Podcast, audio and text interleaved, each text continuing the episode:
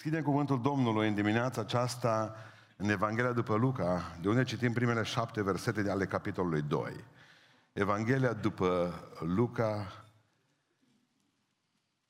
capitolul doi, versetul unu la versetul șapte. În vremea aceea a ieșit poruncă de la Cezar August să se înscrie toată lumea. Înscrierea aceasta s-a făcut întâia dată pe când era dregător în Siria Quirinius.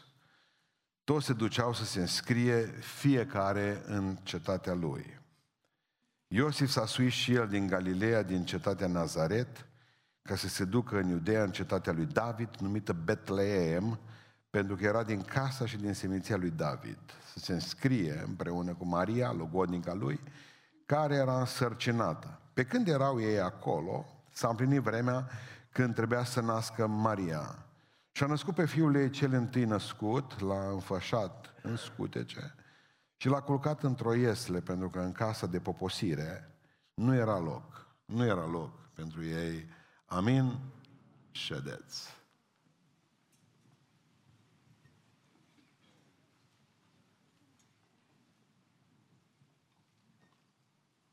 Cel care conducea hanul, proprietarul celui han, hangiu, n-a fost pregătit pentru Crăciun, pentru întâlnirea cu Hristos. Sigur că erau oameni care erau deja pregătiți, Maria, Iosif, Simeon, Ana, îngerii, păstorii, dar el n-a fost. Și când a venit Maria cu Iosif în fața lui, a zis, nu mai avem loc, nu mai avem loc. Uh, cert este că deja e totul istorie și istoria noi nu mai putem schimba.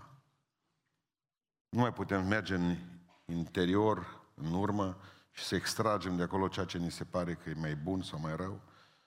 Istoria nu se poate schimba, se poate falsifica, asta e diferit.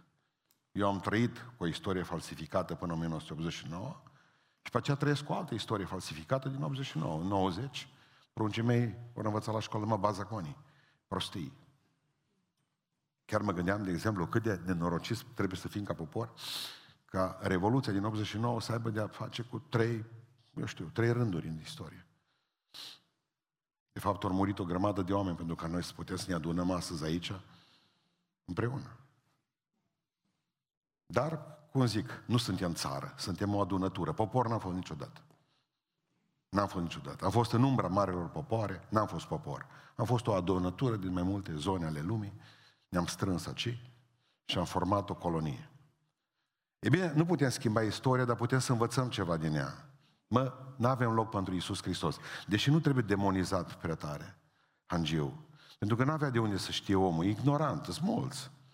N-avea de unde să știe că în burta acelei fecioare, acelei femei, stă Mesia. Putea să nu știe, putea, nu... De atât câte ocazii n-a ratat noi în viață.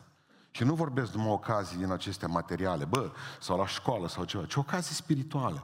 Dumnezeu vrea să te vindece, să saci un bine, Dumnezeu vrea să-ți vorbească. Și n-ai fost acolo. N-ai avut loc atunci pentru Domnul. Întreb, câte n-am, câte n-am ratat? Oare câte binecuvântări Dumnezeu vrea să ne le dea anul acesta la biserică și n-am fost aici? Nu ratăm numai binecuvântări materiale, să știți, și cele mai dureroase, cele spirituale.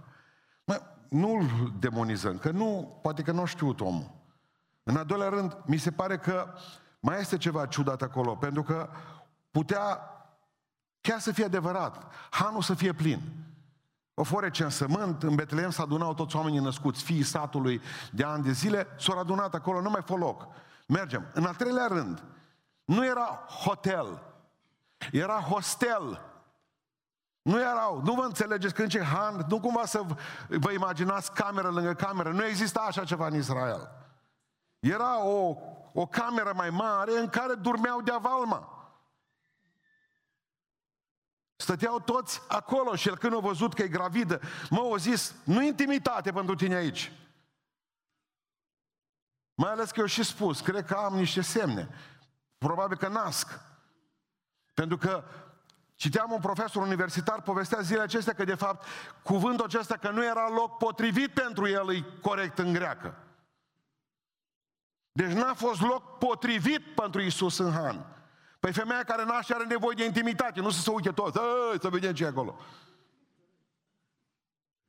Nu, putea să nu fie, putea să nu fie rău. Și-o zis, uite, acolo, dincolo, unde sunt animalele, pentru că ei de obicei, dacă nu dormeau cu animalele în casă. Dar am crescut, bătrânii noștri încă își mi-aduc aminte că avea o singură cameră în care era și capra. Și oaia, mioritice, eram acolo. Găinile erau în casă. Dar totuși ceva a fost în neregulă acolo. Vedeți, nu erau nici tupeiști. Nici Maria, nici Iosif. S-a dus unul într-o zi tupeist. S-a dus unul într-o zi la un hotel. Aveți loc? N-avem, nu mai avem. La care el a zis, și dacă ar veni președintele țării, ai găsit o cameră pentru el? Aia zice recepționerul, dacă ar fi președintele, probabil că am găsit o cameră. Nu, foarte bine, nu vine. Spun eu că nu vine președintele. Dă-mi mie camera lui. Tupeu. Tupeu. Dacă el o știu că nu vine președintele și camera, există întotdeauna o cameră. Nu e loc pentru Iisus. Asta e problema acestui Crăciun. Nu e loc pentru Iisus. Și asta nu neapărat pentru că sălbatica aceea socialistă din Parlamentul European, pentru comisar pentru egalitate, com- comisar pentru satana, o zis că el cuvântul Crăciun nu-i sănătos. Nici domn și doamnă. Eu am crescut cu asta. Că nici nu am avut voie să zic doamnă învățătoare. Eram tovarăș. Eu cu doamna învățătoare eram tovarăș.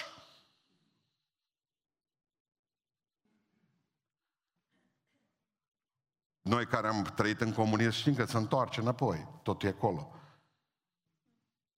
În momentul în care nu mai am formulă de respect și nu mai pot să vorbesc despre un om apelându-l cu domn sau doamnă, societatea respectivă s-a dus.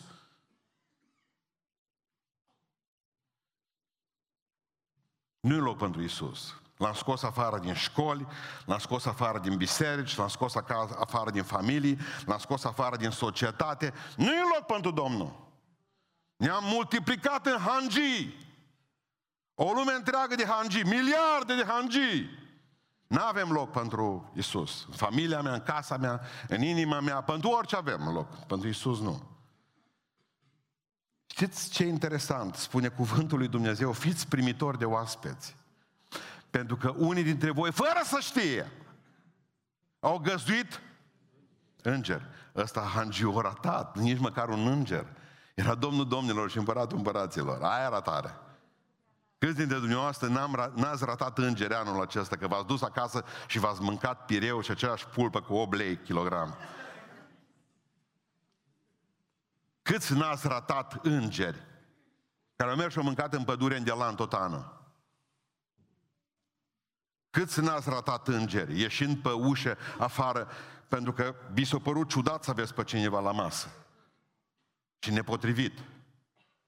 Iar pentru prima dată când vă voia să vă viziteze din cer un înger și ați plecat pe ușa afară din biserică mai repede. Pentru că dacă am privi așa oamenii, după cum îi privește Biblia, ar trebui să zicem, uite, un înger. Și asta înseamnă prezumție nu de nevinovăție, ci prezumție de, nu știu, să vezi în fiecare om un înger. Noi vedem în fiecare un drac potențial. Și pe aceea asta, boala asta se numește paranoia. Tot timpul ni se pare că o grămadă de oameni nu ne vor, nu ne plac și nu ne fac binele. Potențial dușmani. De ce oare nu-L primim pe Hristos în inima noastră să ne schimbe viața, în mintea noastră să ne schimbe mintea, în familia noastră să schimbe familia, să nu mai fie acolo, eu știu, grădină zoologică, să fie o familie totuși până la urmă. De ce nu avem loc pentru Iisus Hristos? Probabil că din cauza ignoranței, ziceam mai înainte, nu știm. Adică, bă, noi totdeauna am fost proști. Continuăm. Noi întotdeauna am știut așa. Uitați-vă la poporul ăsta. Diferență între Paști și Crăciun, da, zice. La Paști tăiem mielul, la Crăciun tăiem porcul. Altă diferență? Păi zice, Hristos a murit la Paș, a înviat la, Criș- la Crăciun. Hristos a înviat. Un popor analfabet biblic care își dă cu părerea despre orice. Ignoranță. A venit la Isai și Isai nu l-au primit. De ce? E deștepți? Adică să avem Biblii la fiecare colț de stradă, să le putem citi în libertate, să n-aibă nimeni treabă cu tine. Să fie la fiecare colț de stradă o biserică, la fiecare aneleu, lângă fiecare aneleu rezemată o turlă. Și să nu te duci să folosești bisericile pe care statul cu mare lărgământ, cu sau fără concursul Marelui Alb le-a făcut. Și să nu le folosești bisericile acestea. Că nu toți popii sunt nepregătiți, mai sunt și oameni cu carte. Nu toți pastorii. Băi, libertate, preoți, pastori, Biblie, să o citești singur și tot ignorant, mă, tot ignorant. Tot în ceață, tot în ceață. Butonez, îți cumperi pământ pe lună. Știi să-ți iei de pe eBay o grămadă de lucruri. Bași mâna în telefonul ăla și îți pui tot felul de aplicații. Mă, dar când e vorba de Dumnezeu, pur și simplu, mintea, mă, ia loc repaus. Ceață. Neuronii se așează pe scăunaș. De ce oare? S-a uitat hangiul la ei. Ignoranță, mă, totală. El care trebuia ca să știe, că era din poporul sfânt, care aveau profeții. Poate, mă gândesc, poate, ignoranță. Poate nici măcar ignoranță. Poate că, de fapt, noi nu putem primi pe Iisus Hristos pentru că ne-am compartimentat viața. Eu până la urmă, eu așa am fost crescut, știind că omul e întreg, trup, suflet și duh și minte. Și am știut că eu sunt un om întreg, eu sunt o persoană. Ei nu, în ultimul timp, dacă băgați de seamă, societatea ne-a compartimentat viața. Și atunci zice că trupul nu-i tot una cu sufletul și sufletul nu-i tot una cu mintea. Și atunci ce-o zis? Trupul îl dăm pe mâna doctorilor, că ei știu mai bine, lăsați specialiștii să vorbească.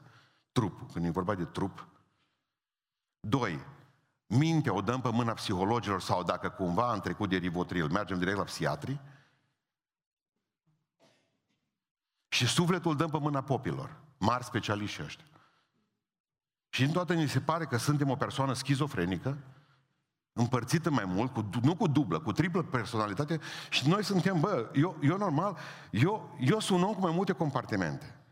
Și atunci ce se întâmplă? Mă, mintea mea, vorba lui Pavel, schizoidă, vrea să facă binele, dar trupul, sufletul vrea să se pocăiască, dar trupul, mă, firea pământească, satana din mine, uite ce vrea să facă. Și te uiți, mirat la propriul tău trup. Și în toată sunteți doi. Și zici, cum am zis odată, vai de mine și de mine. Deci sunteți doi deja.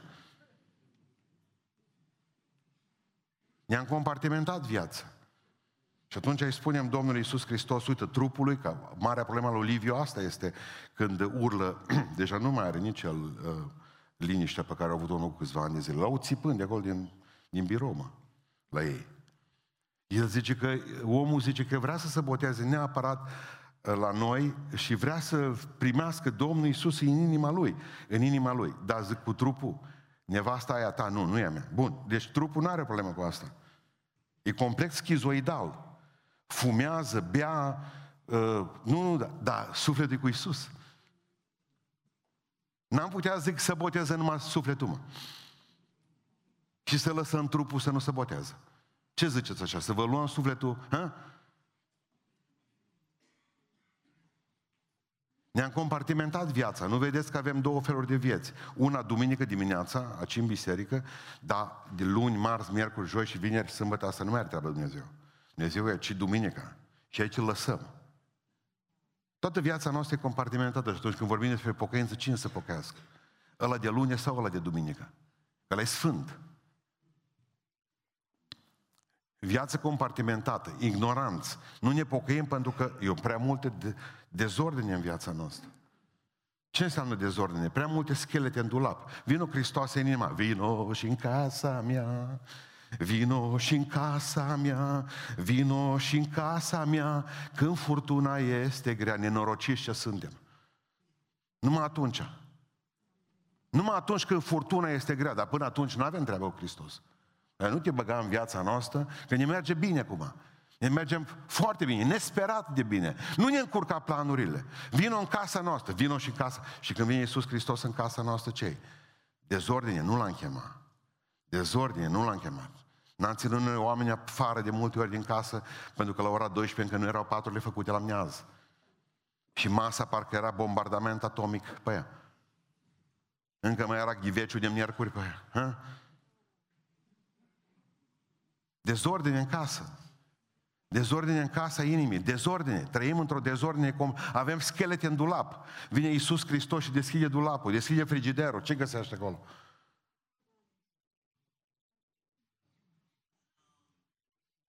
Hanul era supra-aglomerat. Era prea mic pentru toată lumea. Avem atâtea lucruri în viața noastră, vraiște, lucrurile care stau vraiște în viața noastră, că nu mai e loc și de Iisus Hristos. Pentru că, într-adevăr, avem o problemă cu asta. Avem dezordine în viață. Avem dezordine. Avem, poate că nu avem timp de Iisus Hristos. Hai, gândiți-vă. Poate că nu-i timp pentru El. Nu avem timp. Vi se întâmplă să spuneți lucrul ăsta că nu aveți timp. Da sau nu? Așa că nu ne mai ajunge vremea. N-am început să-i suspectăm de pe americani că au făcut ceva cu ceasul și că, de fapt, ziua nu mai are douăzeci și patru de ore. Dacă totuși ziua are numai șaptesprezece, timpul s-a comprimat cumva, sau s-a întâmplat ceva cu el, poate că ne mint ăștia. Nouă ni se pare că a trecut o oră, dar de fapt nu a trecut o oră, a trecut o oră jumate. Nu mai avem timp, domnule, nu mai avem timp. Ne-am, ne-am înconjurat de lucruri și de gadgeturi și de o grămadă de prostii de genul ăsta și uh, device-uri și o grămadă ca să ne facă viața mai ușoară. Îți mai aduce aminte când trebuia să-ți faci o cafea? Când te duceai și luai cratița și bă, și pe foc și trebuia să faci focul și... Acum... E, ca să ai timp? E, ai câștigat timp? Totul câștigi timp? Mă gândeam aseară, bă, scrisorile. Îmi plăcea, să zicem acum, de Lili. Vorbim de Lili, de Luci, de cine vreți voi. Bă, îmi plăcea de ea. Mă, trebuia să-i scriu o scrisoare. Corazonul ardea mine. Ca să scrie o scrisoare, eu, fecior din Păntășești, pe bicicletă, bicicletă Ucraina verde, aripi albe, pedalat până în bin, șase kilometri. La poștă, dați-mi un plic. Luai plicul, cu hârtie sau fără? Cu hârtie. Îl luai fericit, îl băgai sub geacă, te urcai în bicicletă, înapoi acasă. Deci ca să trimiți o scrisoare. După ce te duceai acasă, pucai să scrii scrisoarea. A, stilou. Unde este cerneala pelican? Te duci, desfaci cerneala pelican. Ba stilou, ciuciuciuciu, pompă, tot, tot, tot pe degete. Uitați. Uitați-vă. Nici acum nu funcționează stiloul ăla. În urmă cu treizeci și cinci de ani nu funcționează. Tot scriu că, dar nu mă las. Scriai. În primele mele... Băi, dar păi scriu odată. În primele mele rânduri, dragă Luci, în primele mele rânduri de scrisoare, află că sunt bine, sănătate pe care ți-o dorești și ție și la maică ta și la turneamul. Vreau să spun despre mine că m-am, într-adevăr, inima mea legat. Bun, scriei tot, parfumai scrisoarea, nu se lipește plicul. Vi s-a întâmplat? Că nu se lipește plicul, direct în bucătărie. Făină. Tia. Te duci, cană cu apă, fântână, tragi apă, baci făină. Scrisoarea pusă, opa, timbru. N-am timbru. Unde e timbru? În sat, pe la oameni. Exact cum mama mergea după zahăr cu cana. Părea mea spatele, timbru, n-aveți? Un timbru. Lipit. Nici timbru nu se lipește. Altă făină, altă cocă, altă apă. Lipit. Bun. Scris, frumos, pe spatele plicului A R U. Aștept răspuns urgent. Ei de la balcon. Ați înțeles? A R U. Înseamnă aștept răspuns urgent. Este înainte. Și o inimioară cu o săgeată împlântată în ea. Direct. Înapoi la Beiuș. Bicicletă șase kilometri. Poștă. Cutie poștală. Baja asta. Deci, asta era o scrisoare la Luci. Astăzi, cincizeci de e-mail-uri într-un minut. impersonale toate, ce-i drept. Bun, vă pun întrebarea aceasta. Dacă tot avem aceste lucruri, că atunci îți trebuia o jumătate de zi, dacă nu o zi, să scrii o scrisoare, ce s-a întâmplat de nu mai avem timp? Nu cumva e o mare păcăleală dracului asta pe noi, pe fiecare, că uite-te, totul e la buton și că de fapt suntem și mai nervoși și anxioși, suntem și mai fără timp, și mai agitați, și mai stresați, și mai plini de diabet. Ce s-a întâmplat cu noi? Băi, oameni buni, acum stai acolo la tine în cușcă, scrii e-mail-ul. Eu mergeam până în Beiuș, mă întâlneam cu Georgia pe drum, îl întrebam, el venea din sens opus, unii te duci după plic.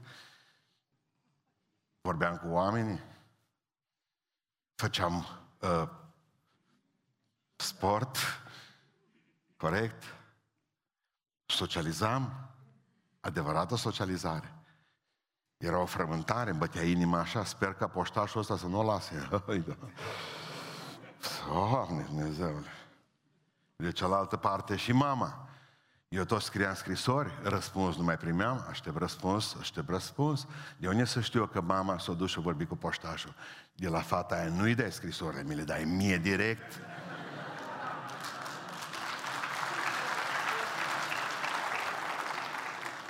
Mama o băgăcioasă.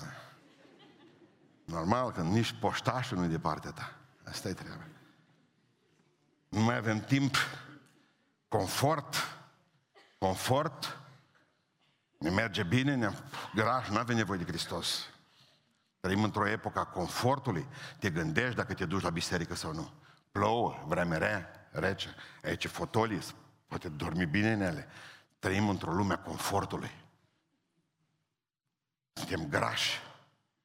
Ne merge bine. Nu avem... Poate din cauza prostiei, spuneam de dimineață, corectitudinea asta politică. Nu vrem, nu vrem să-L avem pe Iisus Hristos, pentru că așa ne dictează nouă Uniunea Europeană. Povesteau frații cât de urât e București acum, cu Nicușor Dan și cu doamna Clotide Armand. Așa vă treabă la ei din sectorul unu. Voi ați ales-o. Emigrați în sectorul doi, sectorul trei, sectorul patru. Lăsați tot în sectorul unu. Nu mai luați nimic. Fugiți din blocurile alea și mutați-vă în alt sector. E că nu pui tu un, un brad de Crăciun, nu pui tu un glob, e mai frumos Zăbraniu decât uh, Bucureștiul. Pentru că tu ești politic corect cu cine, mă? Cine e în București care e împotriva becului de Crăciun? Prostie, mă. Prostie. Exact ca primul ministru. Ciucă ăsta, cum le-am, Ciucă. Dus rapid la Uniunea Europeană. Trăi șeful. Numai prim-ministri, așa am avut. În alta poartă. Prostie.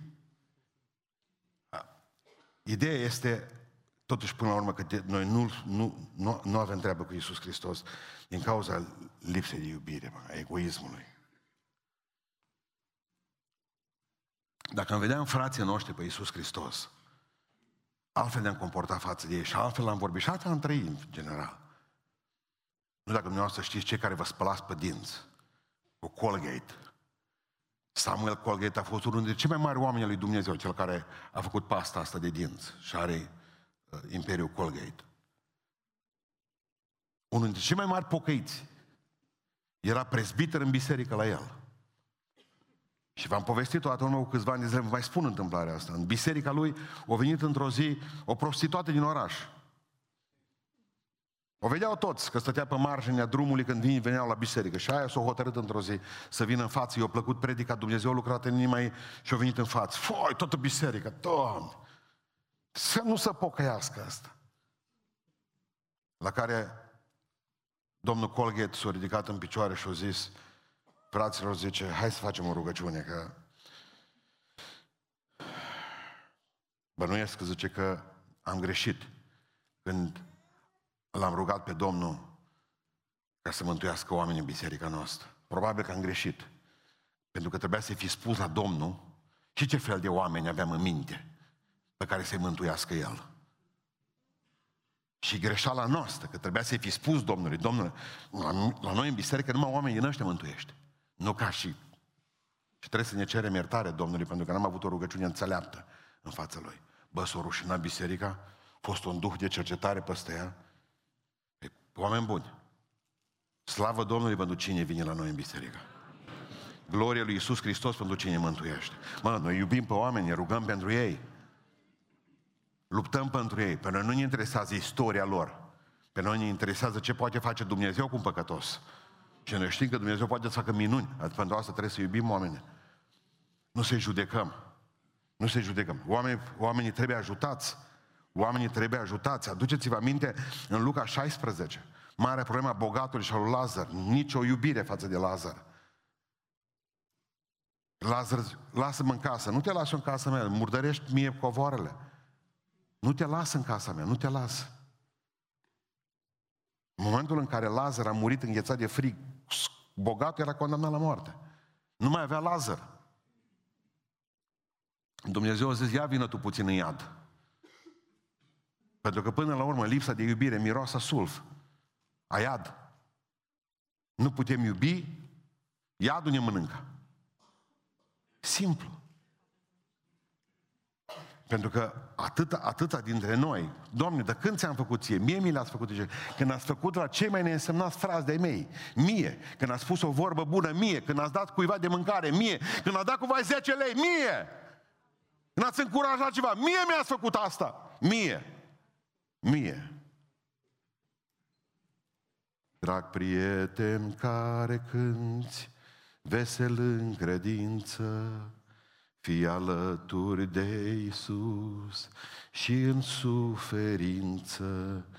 Dacă în ceasul de temut vrei să fii la dreapta, când Iisus e trist făcut, mângâie-l cu fapta. Ia-l în casa ta acum, foamea să-și destrame, căci în cer în veci de veci nu-i va mai fi foame. Dă-i acum stropii reci, când e ars ca vrejul, căci în cer în veci de veci nu mai ai prilejul. Dă-i acum haina ta, când e rupt veșmântul, căci în cer în veci de veci nu-l va bate vântul. Dă-i acum grija ta, grijă înduioșată, căci bolnav nu va mai fi Domnul niciodată. Ia-l în casa ta acum să-și aline somnul, azi e un sărman în drum, dar în el e Domnul. Înțelegi? Va veni o zi în care, în care Dumnezeu nu te va întreba la ce biserică ai fost. Că ai fost ortodoxă sau baptistă sau pentecostală. Și va întreba ce ai făcut cu frații mei. Pentru că spune sfârșitul cântării, azi Iisus e în mii de frați, azi îți vrea El fapta, mâine toți vom fi schimbați, tu vei fi la dreapta. Asta e. Azi Iisus e în mii de frați.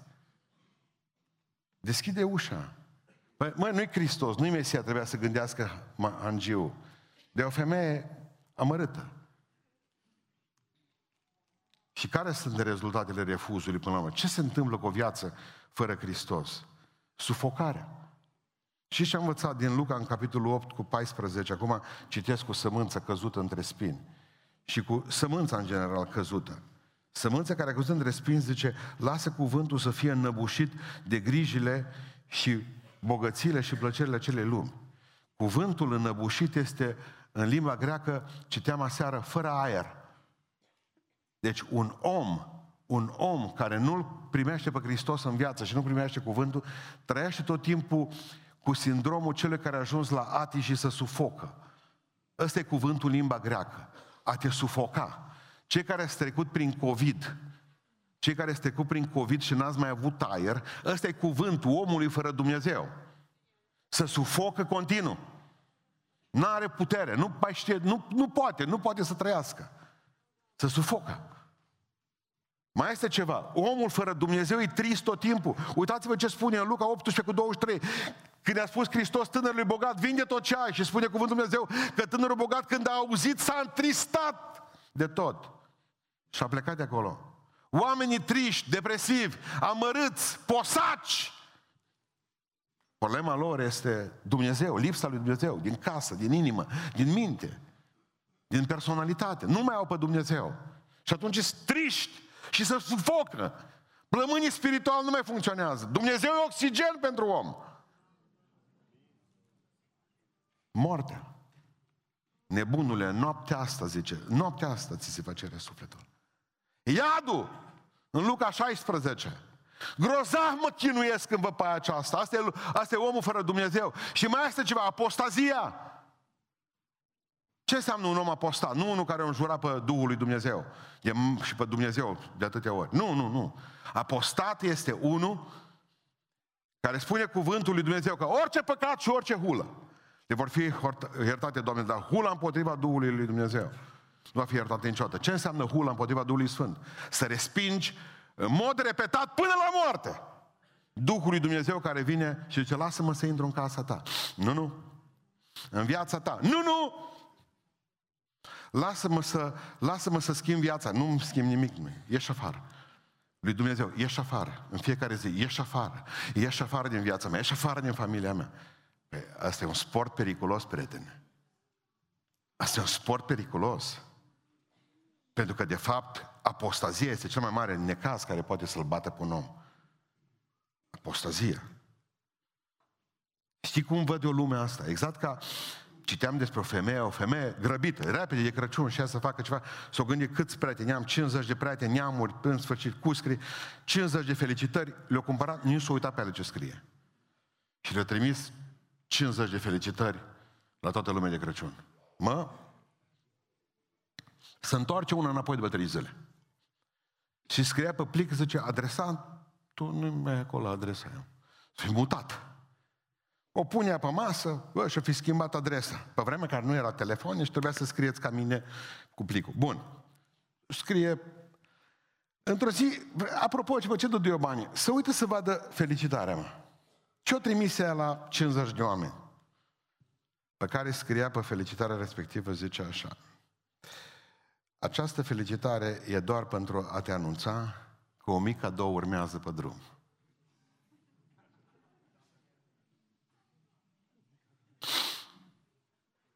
Și acum patruzeci și nouă de oameni așteptau un cadou care nu o să mai sosească niciodată. Asta e lumea, mă, fără Dumnezeu. Așteptați un cadou care nu o să mai sosească niciodată. L-ați refuzat pe Hristos, nu mai rămâne nimic. Dar absolut nimic. În ziua de Crăciun vă spun. Când Hristos a plecat din casa voastră, e gol complet.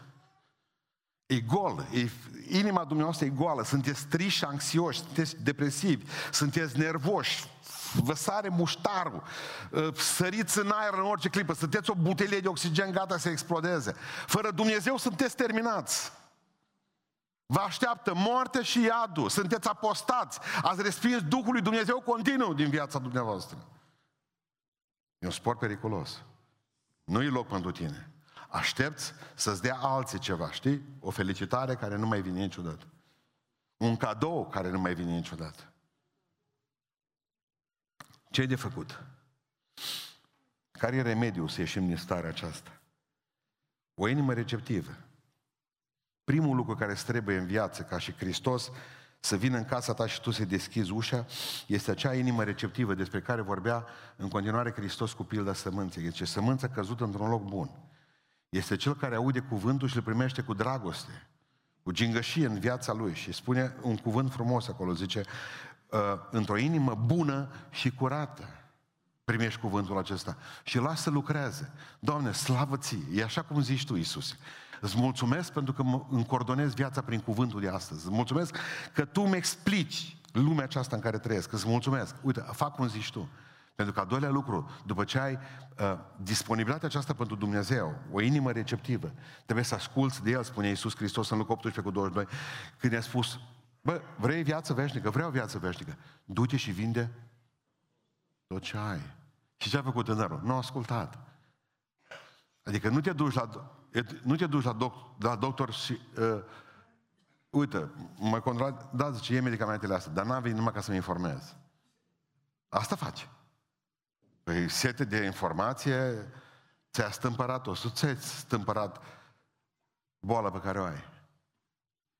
Adică trebuie să ascultăm pe Dumnezeu. O inimă receptivă, dacă Dumnezeu zice să mă botez, mă botez. Dacă Dumnezeu zice să mă pocăiesc, mă pocăiesc. Dacă Dumnezeu zice să dăruiesc, dăruiesc. Dacă Dumnezeu zice să nu mai țin ură în mine, să nu mai bârfesc, să nu mai mă uit ca și la celălalt de lângă mine. Dacă zice să iubesc, să iubesc, să iubesc, Dumnezeu nu are sugestii aici. Eu nu vin la dumneavoastră cu sugestii. Eu vin la dumneavoastră cu poruncile lui Dumnezeu. Dacă zice să trăim o viață curată, trăim o viață curată. Amin, Doamne ajută, dacă nu-i vai de noi, dacă nu trăim o viață curată. Contează foarte mult dacă vreți ca Dumnezeu să intre în casa voastră. Nu numai ca să aveți o inimă receptivă, nu numai să deschideți ușa disponibil prin ascultare. Va trebui să fiți și oameni care să nu aveți nicio încredere în voi, nicio încredere în sine. Cei doi oameni nebuni despre care v-am vorbit mai înainte, cel din Luca doisprezece, cel din Luca șaisprezece, unul dintre ei a zis, ți-ai strâns sufletul meu pentru multe zile. Ai, el zice, pe ce și-a pus nădejdea? În bani, în bani, în hambare, în grâu, în recoltă extraordinară. Dar pe Dumnezeu zice, mă, eu cinci sute de bă, ție, mă, recolta aia, mă. cinci sute de mă. O crescut taică, t-o a făcut să plouă, mă. Cine-ți-o dată? Nebun ce ești, în noaptea asta ți va cere sufletul. Celălalt ce-o zis? Încredere în el. Era un om care se îmbrăca în, în porfiră subțire. Dacă ai ani de firmă și ești cineva și ai mașină de mașină, cine ca tine, mă? Cunoști pe ăla, suni. Bă, frate, ești un nimic fără Dumnezeu, mă. Ești un nimic, cu toate cunoștințele pe care le ai. Dar ce dacă îl cunoști pe, eu știu, pe domnul Iohannis, te operează el de cancer, mă.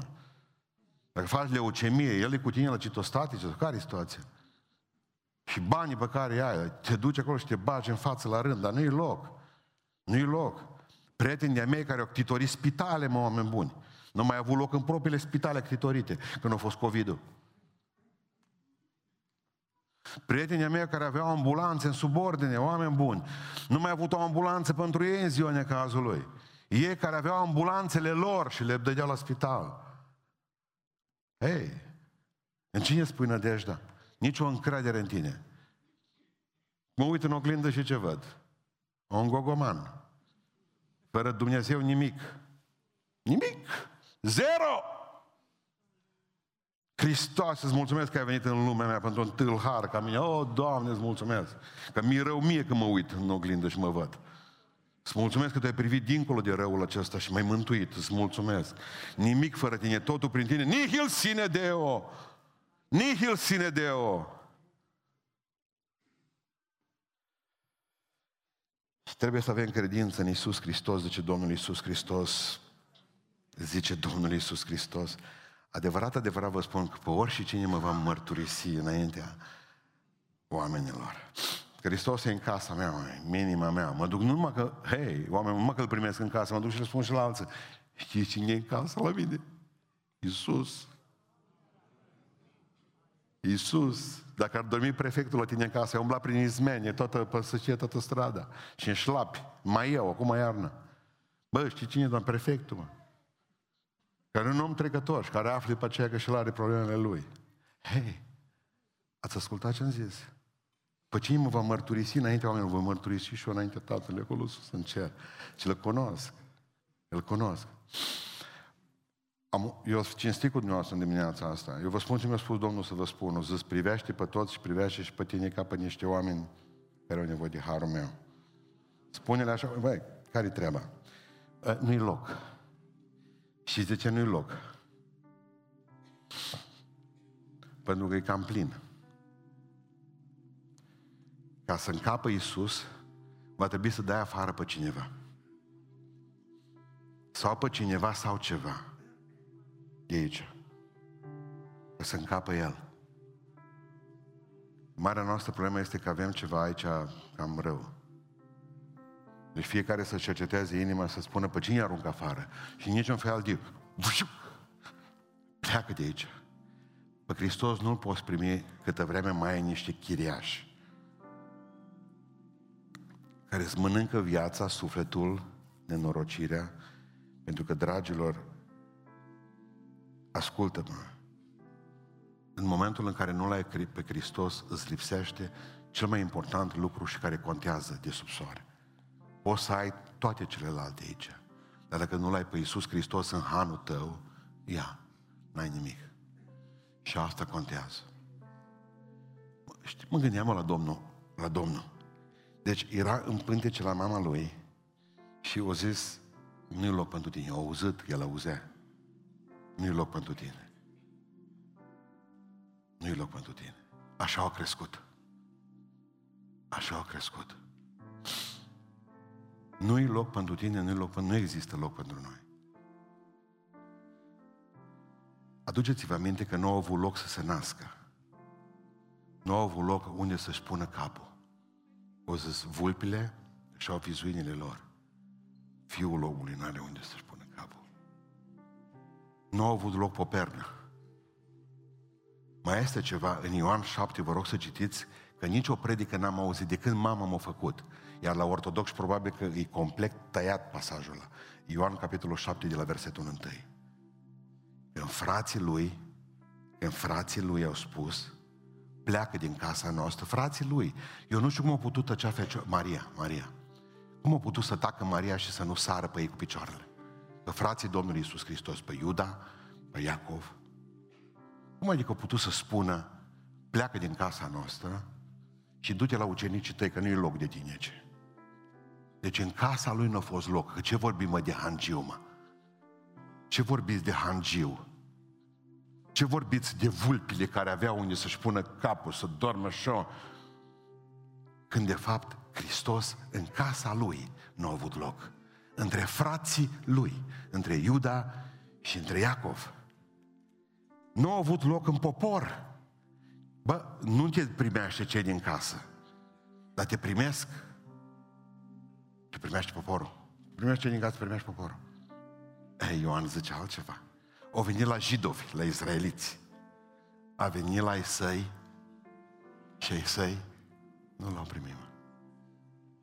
Respins în burtă la maică sa, n-avea loc să-și pună capul pe o pernă, n-avea loc în casa lui, n-avea loc în poporul lui și zice, nu contează, plec de la jidovi și mă duc direct la biserică.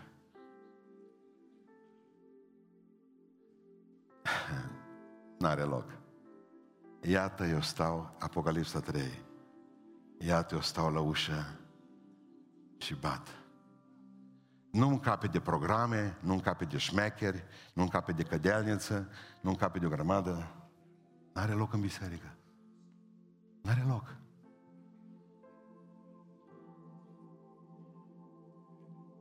Uitați-vă la el. N-a avut loc în cimitir, mă. Parcă era ghița din, din Țigănești. În l-au îngropat unsprezece metri, zis popa. Dar nu-i trezără în săptămâna trecută, că am tot am zis că mă duc Tot am zis că mă duc să-l vizitez pe preotul din Budureas, zilele astea. Nu muri o soră de-a noastră și n-a avut loc în capelă. Mă, a cui e capela aia, mă? Din sat, mă. A cui e capela aceea? A satului, a comune sau a lui popa? Ce a făcut-o? Dacă a făcut-o primarul. Deci o trebuit, o murit o soră de-a noastră într-un sat, ca să înțelegeți, o trebuit adusă să-i facă slujbă la capela noastră, că nu a lăsat-o în capela lor din sat. Săptămâna asta. Și a trebuit să o ducem înapoi cu mașinile. Ce-i fost la mormântare între păstori? Care a fost? Tu ai fost, Sandu? Și a trebuit dusă înapoi în Budureasa. Mă, nici loc în cimitir nu mai avem acum, serios. Să veniți la mine, să vă, cei care doresc, că e de la balcon. Bă, alu, ăla, Andrei, lasă. Fii atent, hai povestesc. Ei de la balcon pot să vină să vadă cruce pe care o am eu, aruncată de bravii noștri ardeleni, moți, ortodoxi, cruce de ofițer catolic, austro-ungar, smulsă din pământ și aruncată. Tu nu te îngropi în cimitirul nostru. Și-am găsit crucea, băgat o mașină, ce să facă? Doar nu era aruncată în gunoi. Nici în cimitir, zice că Iisus nu a avut loc. Slavă Domnului pentru Iosif din Arimatea, care a zis, îți dau mormântul meu! Ia mormântul meu! Eu n-am murit încă, poate nu mai am nevoie de el. Poate că o să mă schimb într-o clipită, zice Iosif din Arimatea, iluminat de Duhul Sfânt. Odată mormânt și-o câștigat-o cu nună, aleluia. Deci n-are loc Iisus, n-a avut loc în han, n-a avut loc în, în, în patul lui, n-a avut loc în casa lui, n-a avut loc în biserica lui, n-a avut loc în poporul lui, mereu respins. Și totuși, respinsul ne primește pe noi la el. Ce vă este de folos să mă duc? Dacă eu mă duc, vă voi pregăti un loc ca acolo unde sunt eu să fiți și voi. La cruce mai este loc. El zice, hai la mine, hai lângă mine. Așa zice mereu, hai lângă mine. În inima lui este loc. Întotdeauna, în inima lui este loc. Dar tuturor celor ce l-au primit, celor ce l-au primit, vino și în casa mea, vino, vino, îți dau inima mea. Le-a dat dreptul să se numească copia lui și să aibă parte pe cartea de casa lui. Am uitat cum o cheamă pe scriitoarea cea americană. Are o carte pe care, care se numește Control Auditiv. Și când m-am născut, m-am născut cu buză de iepure, m-am născut cu strabism și o parte din față era... Tot a fost bine până am început să mă duc la școală. Taică mi-a început să bea. Numai eu am, am fost în casă, zicea femeia, fata, copil. Am, poate că nu din cauza aia taică s-o să îmbăta în fiecare zi. Dar zicea taică-s-o, ești atât de hurâtă că nu mă pot uita la tine. Când îți beaz, mă mai uit. Dar când îți treaz, nu mă pot uita la tine. N-am ieșit din casă, n-am făcut grădinița. Au zis, mama, te duci la școală. Când m-a dus la școală și-a început să râdă băieți, timici și fetele. O zis, Elen, ce ți-a făcut buza aia?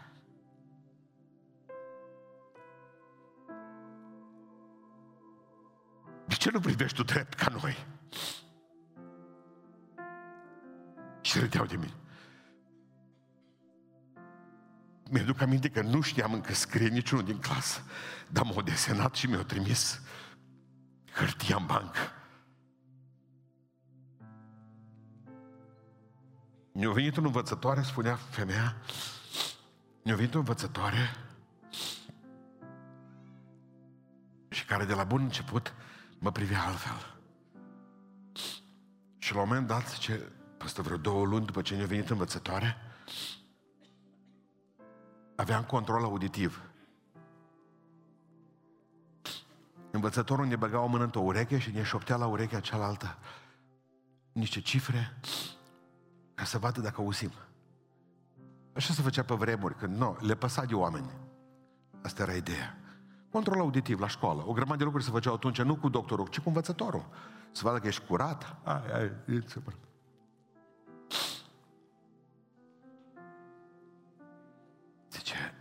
Când am făcut controlul auditiv, când au ajuns la mine, de obicei spunea, Ana are mere.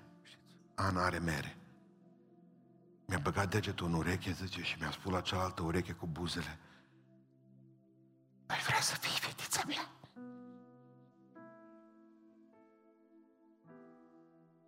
Ești cea mai frumoasă fată pe care am văzut-o vreodată. Asta contează. Și am înviat.